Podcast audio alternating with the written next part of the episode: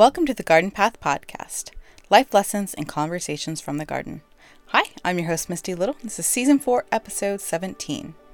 How's your spring going? Mine feels a little cooler than normal, but we've had a few days that have crept close to 90 degrees, and they were a preview of what it will be feeling like a month from now here in Texas. In the garden, I'm planting out seedlings that I sowed on the potting bench into the flower garden, and I've also had my hands full with monarch caterpillars the last few weeks. I'm not raising them in a tent this season, but I do have them clustered into a particular area in the garden, so I've been able to keep a close eye on them. They kind of ate through my tropical milkweed very quickly. I didn't have much to begin with, so I've been giving them green milkweed, Asclepias viridis, from an empty lot a few streets over. That's kept them sated until they went into pupa, which about 20 of them have done so far. I've had to relocate a few that pupated on some questionable spaces, like the lip of a trash can, with three of them. One on the leaf of an herbaceous plant, kind of next to our patio, where it could easily have been stepped on. Not sure what it was thinking. And one that fell from its location on the leaf of a beautyberry during some high winds over this weekend. The rest I'm keeping my eyes on over the coming weeks, and I've still got about 20 or so left that are feasting on the milkweed, and a few will be pupating soon.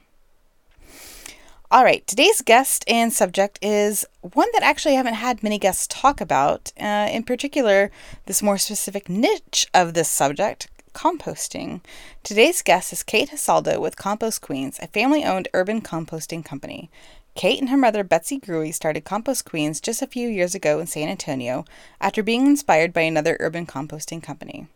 In an effort to reduce kitchen waste, Compost Queens works with the community from single family residents to small restaurants to provide access for composting their food waste through the Bokashi method of composting, which means pretty much all of their food waste is able to be composted through this method, including meat waste, which is something that's not advocated throwing into your typical composting bin. The business is rapidly growing, providing small local farms with food waste that gets turned into compost, including Talking Tree Farm, which you can hear on episode 316. Kate and I have a great conversation about how Compost Queens works, details into what Bokashi composting is, and where she would like to see Compost Queens evolve in the coming years for San Antonio. It's kind of inspired me to do more research into my own Bokashi composting at home to tackle the inevitable food waste that we have at the end of each week. I'm sure you can probably relate. The podcast season is beginning to wind down. I've got about three or four more episodes before I hit hiatus for the summer. I hope you guys have enjoyed the season so far, and I'll be re releasing some episodes from seasons 1 through 3 this summer in an effort to get more ears on some episodes that may not have been heard earlier on during the podcast. If you enjoyed the podcast, please consider leaving a rating and review on iTunes. You can email me at thegardenpathpodcast at gmail.com, and I'm on Instagram at the Garden Path Podcast, where I've recently shared several posts about the monarch caterpillars, including one that was just finishing pupating, which is really pretty cool to see. All right, now on to the episode.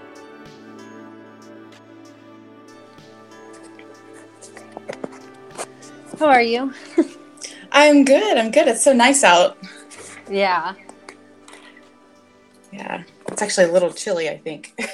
yeah. It's where are you? Are you in Houston? Yeah, northwest of Houston. Okay. Um, in the burbs.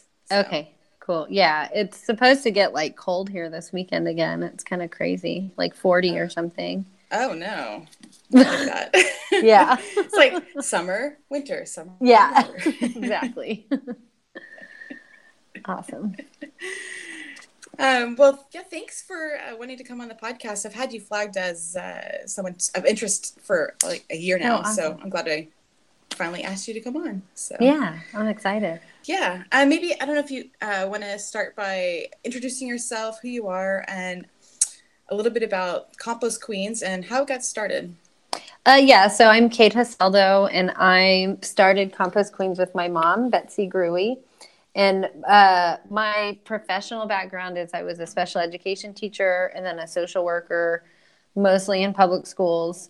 And my mom is an avid gardener composter and kind of lifelong entrepreneur. Always, she's an artist. She's done a, a million things over the years. So, a few years ago, two and a half, three years ago, she, I guess, saw this documentary um, about a business in Brooklyn doing basically what we do.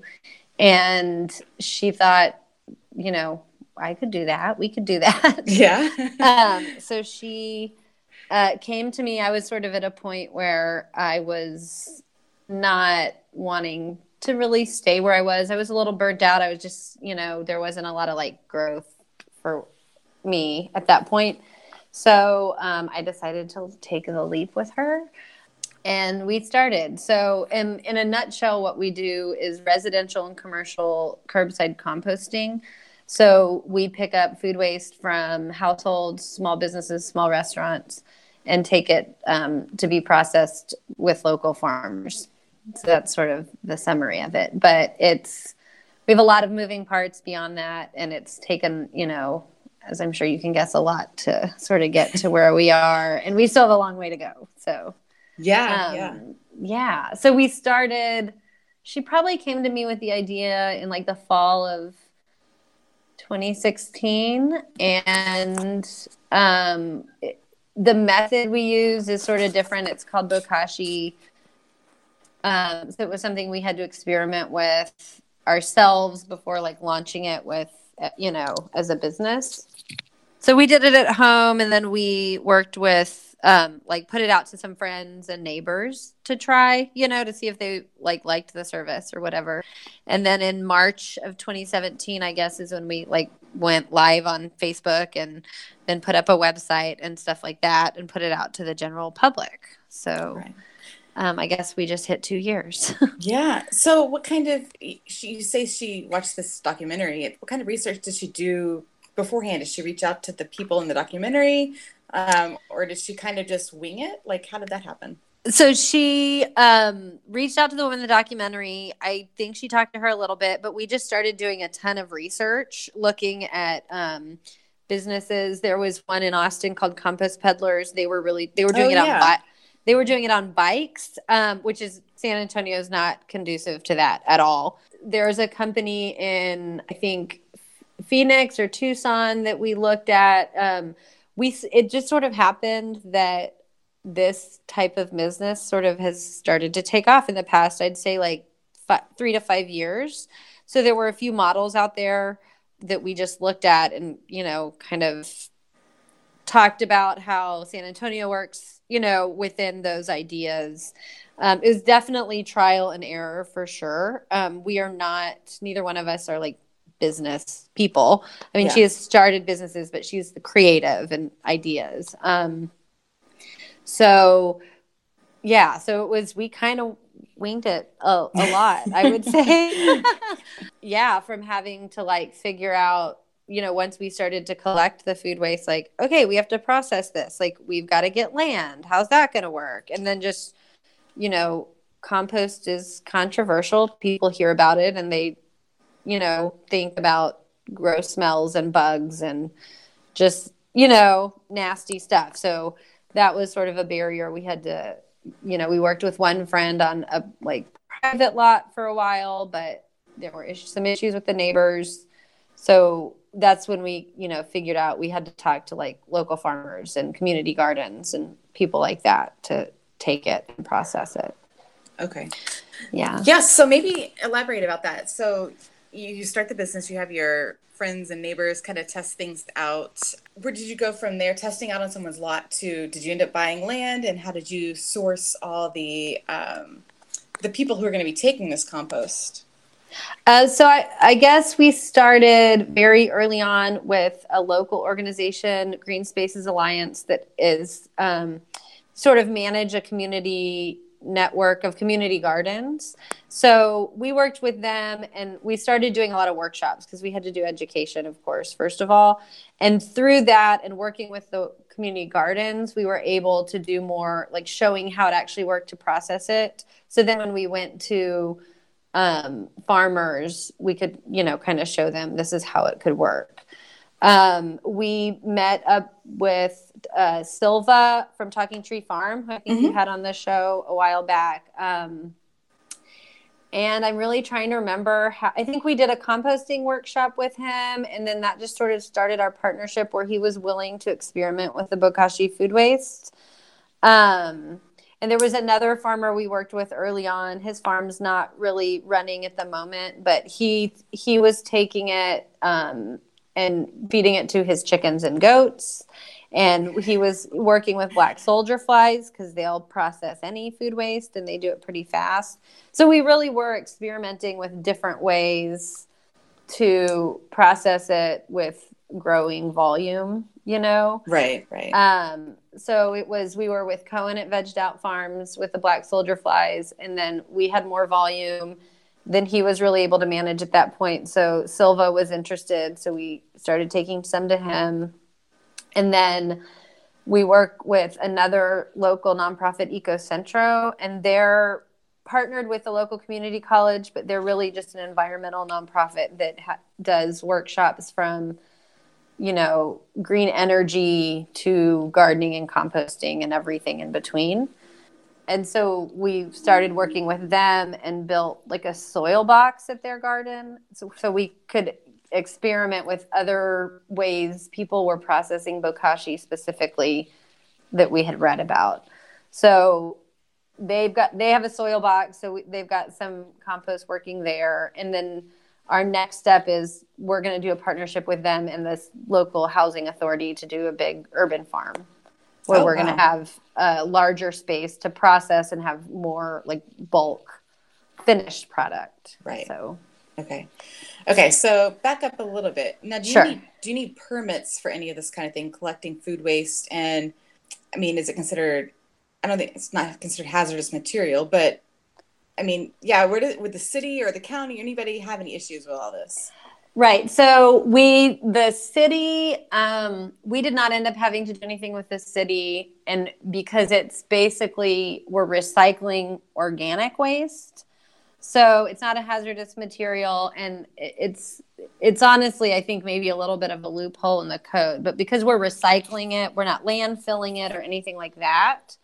They're fine with us, you know, really transporting it is where they get concerned, you know. Okay. So they're um, and, and if we had a much larger vehicle, we would have to be permitted for a certain size vehicle. So we may still have get there with the city, but that's sort of the, their main concern.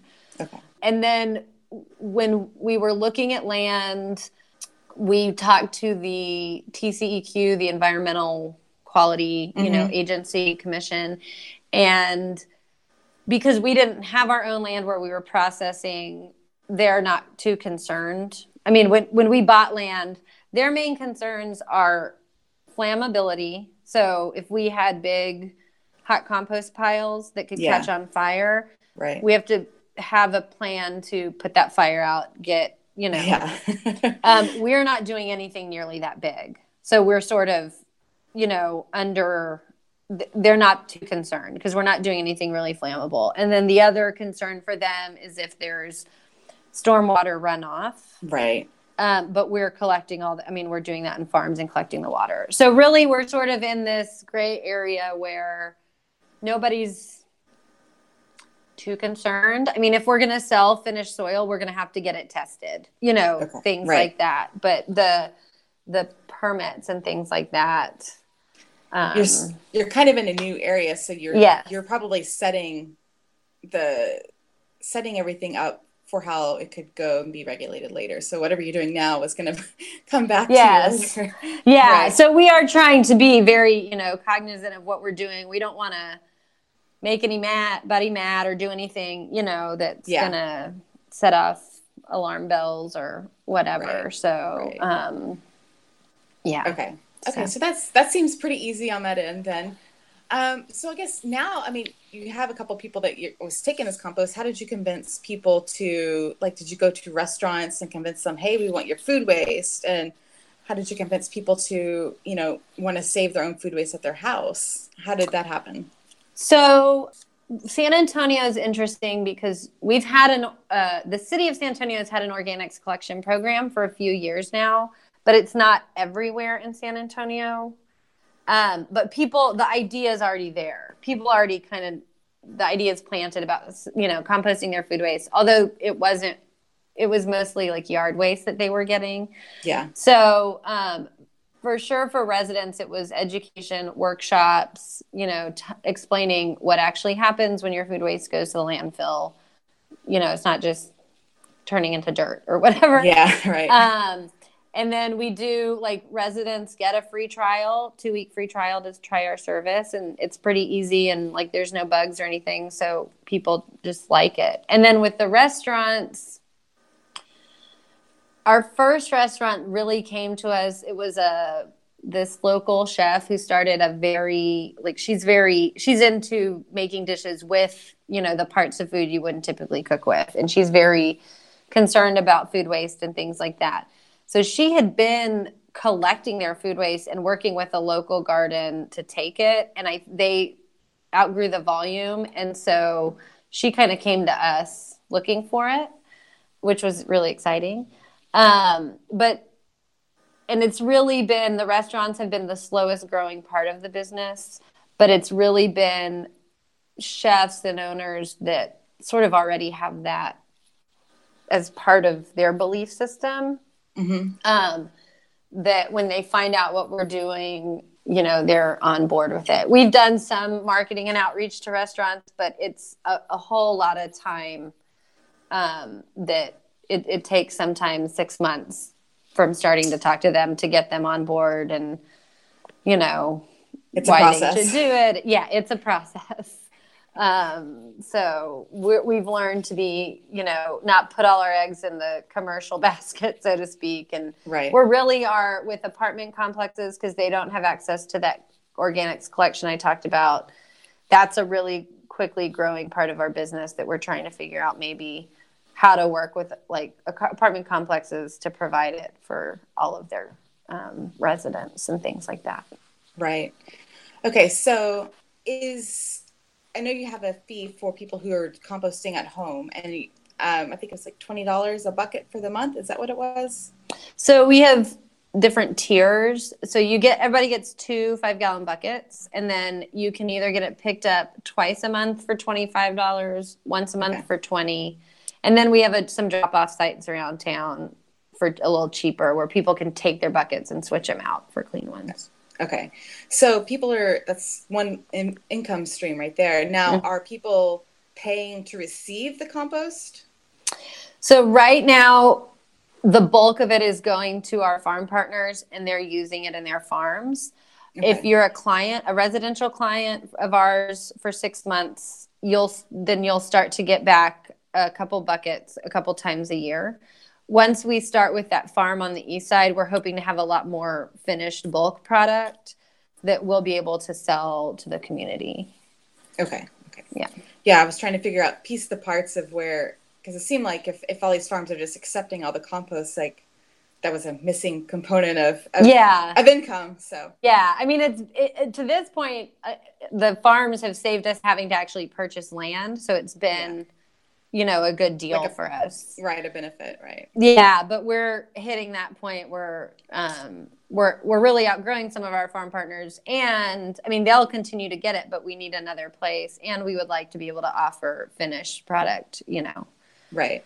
Yeah. Okay, so maybe on that end, let's talk about the finished product. What components do you, goes into the testing and um, I, am sure you've already kind of thinking ahead, like you know, bagging things or putting in the buckets. How are you providing that to people, or will you provide that to people? So the our residential clients that get it back now, they get it in a bucket because um, that's kind of just what we use everything for. When it comes to selling it more just to the general community, we're really trying to look at um, sustainable packaging options. So one thing we're looking at is the the one of the coffee roasters we work with getting some of their bags, the burlap coffee bags, mm, and using mm-hmm. those because those can co- those compost themselves over yeah. time, you know. So um, that's kind of what we're looking at the most right now. We'd we'd also are you know kind of looking at like going to um, farmers and feed stores and like repurposing feed sacks and things like that. But we really, we really want to be repurposing as much as possible. Even the buckets we use, we get from someone locally who's recycling them from another purpose. So okay. we're trying not to have much, if anything, you know, brand new. Okay. Yeah. And what about the the testing component? What do you have to do to, I guess, make sure it's safe for use? Um, so to sell, I mean, we've really monitoring what we're putting in it, using it ourselves. We have not been testing much the stuff except for the balance of what they have the stuff we've been getting back that we mm-hmm. have sent a sample off to um, the lab at uh, texas a&m i okay. believe it is to get our first like big sample because we're really just at the point of getting our first like major sample back okay okay so you're yeah. just you're at the beginning stages then yes. all right all yes. right Wow, so you've you've done a lot in two or three years, though. yeah, it has been. It's it's been a whirlwind, um, and really learning, you know, marketing and um, just all the parts to running a business that you know, yeah, I had right. not ever done before. right, right. It's got got to be crazy. yeah. Talk about you uses the bokashi method, and I know a little bit about that in regards to like somewhat of a home gardener aspect. I've never done it myself, but I'm sure there's plenty of people who don't know what that is. And because you say you're taking all the food waste, and most people know that you don't put meat in in right. your compost. So, um, talk about that aspect and how it works. So, bokashi is a Japanese fermentation method. So we what we use is coffee chaff, which is a byproduct of roasting coffee beans, and we get that from a local roaster. But you can we started off using wheat bran that we ordered. Um, you can use a lot of different things. Some companies use spent grains from breweries, but you so you get this material and you um, inoculate it with these effective microorganisms that you can make make it yourself or they sell online the inoculant and so it goes through a, a multi step process of fermentation. And then when you add the flakes to your food waste in an anaerobic container, in our case, like five gallon buckets or barrels, um, it ferments the food waste. So you can put all your solid food waste in it. You can't put cooking grease or too much liquid because that can throw off the balance. But it, the the microbes in there are eating the pathogens, the petroleum based products like pesticides, things like that. So it's preserving all of the nutrients of the food. So when you look in the bucket over time, you know, over a couple of weeks, it's not going to really look that different. It's not like rotting or decaying like you might okay. expect. Um, it might be getting a white mold on it, like yeast, which is just those microbes doing their thing. Um, and then, so we pick up those buckets once they're full and it, it's you're not getting bugs in there. It smells like fermented, basically. Um, so we pick them up. They need to set aside for a couple weeks. Although with our residential clients, you know, they've already been sort of like, you know, fermenting for a while. And then once the food, once the bokashi waste has fermented, you can do a couple of things with it. You can put it in a trench in the yard and cover it with soil, and it'll break down in a matter of weeks. Almost everything will be broken down, except for, you know, bones and citrus peels that just stick around longer. Um, but it'll break down almost everything. It's really kind of incredible. And right. then you can plant there in, in, in, that matter of weeks. Um, wow. What we do at Talking Tree Farm is he gets a load of tree clippings from a local arborist Mm-hmm. And he's just, we're layering them in small piles. And so okay. that's turning into really awesome mulch. So those, those, um, the tree branches and whatnot are like helping cook that, you know, food waste right. really quickly. And so then he's using that in his beds as top dressing and mulch and things like that. Okay. Um, and then you could add a bucket to your your backyard compost pile. You want to cover it up a little bit because you could get, you know, rodents don't like fermented food waste too much, but they'll get curious at first, you know, and come check yeah. it out. So if you cover it up pretty well with soil, you shouldn't get too many like disturbances or whatnot. Yeah. So I was going to um, say is if I was doing this at home for myself, you know, I have a regular compost pile and then now do you have to layer in your bucket greens and things like that or can it just be you know the meats the potatoes or the, the noodles and stuff that have oil and grease on them and or do you have to and, and then obviously the fermented um, inoculant i'm just I, i'm just curious about this method because it's so fascinating to me um no it's really this for myself it, I mean, in those months when we were trying it out before we started, I mean, it was like a science experiment for me. Every time I opened the bucket, I was like, what is it going to look like? What is it going to smell like? I mean, it was, you know, yeah. kind of scary at first.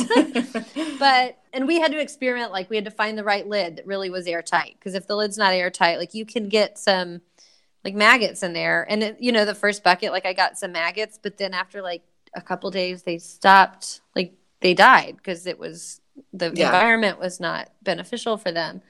Um, but it really, you know, I if I'm throwing meat in, I'll put a little more of the flakes than if I okay. was just throwing vegetable clippings. Okay. Um, but we really like I have a little countertop bucket with a lid and I fill that out, you know, as we're cooking and chopping veggies. And when that's full, we go through our fridge, anything that's, you know, yeah go past the point of no return. like it all goes in the bucket. We throw in a handful of flakes, close it up, and that's it. I mean, okay. it's really that easy. It's kind of kind of crazy. That's crazy. I mean, it's just imagine. I mean, if this was what everybody was doing, how much you know food waste would be just turning into mm-hmm. soil and beneficial mm-hmm. and and you know something we've been talking about recently recently is just we have a lot of food waste that I think we think we are better than we are, but when we yeah. look at the end of the week, you see, you're like, oh, we really did not eat this. yeah. Yeah. And we hear, we get a lot of feedback from our clients, like, A, because they have it in a bucket in one container, then they're seeing how much they're wasting and then they're changing habits, right. you know, to address it. And they're they don't have to take the trash out as much and you yeah. know and here in san antonio you can downsize your trash can significantly and save some money you know oh. the city's trying to get you to throw less away so right. um, yeah i think there's a lot of sort of side benefits um, and then you know we have a lot of families as clients and getting kids involved in it that's just a whole generation that yeah will now go forward to understanding like this is just what we need to do. Right. Yeah. No, the compost we've been you know, our family's places. Um, my mom composts, but my mother-in-law doesn't. And, you know, at her house and he's done with, you know, something green that he just ate. And he's like, where can I throw this out at? And I'm like, there's no compost here, buddy. Sorry. so he's used to that already. And um, yeah, it's just a matter of educating the younger generation. So. Mm-hmm. Yeah.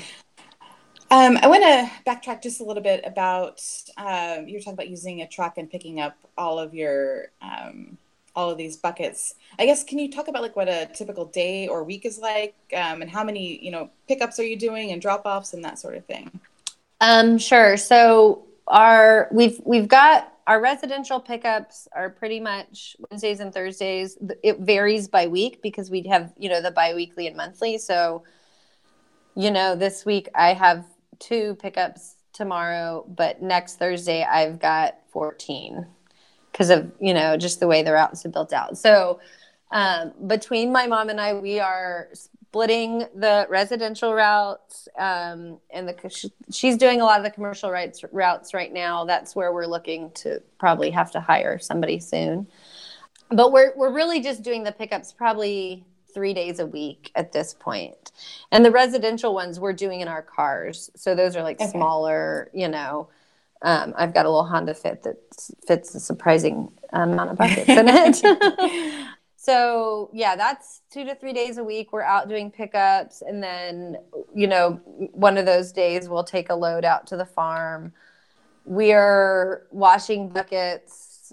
Let me let me try to think of all the things that we're doing. Um so i am mostly like i do marketing outreach. I'm out there talking you know i'm interacting with commercial clients that reach out to us also trying to just like develop some systems for the business because it mm-hmm. is such a you know sort of organic thing. Yeah. it's constantly changing. And like right now i'm actually beta testing this software that's being built for community composters um, that some group out in atlanta is trying to develop. So there's a lot of playing with technology right now and just you know figuring out smarter ways to do things we're, we're doing workshops. So my mom does a lot of the school workshops. On Saturdays, we're at a local farmers market. But we're kind of hitting the season where we're also like this weekend I'm doing part of a water saver Saturday where San Antonio Water System is hosting all these workshops and things. Um, and so we're going to do one, Silva and I are going to do one on composting and permaculture. Okay. So a lot of things like that. Um, it's really every day is wildly different, um, okay. except for the set pickups and deliveries. So I'm like right now I'm at a co-working space that I'm a member of and just, you know, doing this and updating the website and, you know, keeping up with clients and um, all, all of that. So, okay. So it's just, it's still just you and your mom then? Uh, we have a friend that's helping us with bookkeeping part time. And then, yeah, otherwise that's it. It's, it's wow. Us. Yeah. You guys have really done a lot for two people. it's, it's crazy. I mean, we've had a lot. It's we've had a lot of support, you know, from I've got friends that have helped us build, you know, helped us build the website and figure out some marketing and things like that. But yeah, it's looking back on what we've done, it's kind of mind blowing. right. So I guess what are your goals other than, you know, getting this kind of urban farm, community farm thing going? Um, what are your goals like, you know, in the next five or 10 years? Do you want to have, you know, maybe a branch on the south side of town or north side of town? Kind of being able to get the whole area of San Antonio? Yeah, we would love to see hubs all over the city of so you know i'm not driving to the northwest side of town and taking it to the farm on the southeast side of town right. You know it's it's happening there in the community. And we're we're really kind of we're learning about a lot of different models that can happen. So there's a community garden near us that they buy just a five gallon bucket of the bokashi flakes from us. And several of the households around them compost their food waste and they're processing it in their community garden. Okay. And so it's you know they're just we're making the flakes they're they're doing all that work which is great i mean it's you know the footprint's tiny so we love that we you know we would just love to see all of San Antonio's food waste being processed and going straight back into growing more food in San Antonio. Right. So, well, what I like about, I mean, San Antonio seems like it's heading towards like a another kind of Austin in that ethos, at least. um, and I, you know, I, I'm from Fort Worth originally, and I think I only went to San Antonio once or twice growing up. So I never spent a lot of time there until we moved to Houston. And I've definitely spent, we've been a few more times since then. But I was kind of surprised at just how, I guess, kind of progressive it is, uh, at least the areas I've seen. So I don't know, maybe maybe that's where it's headed.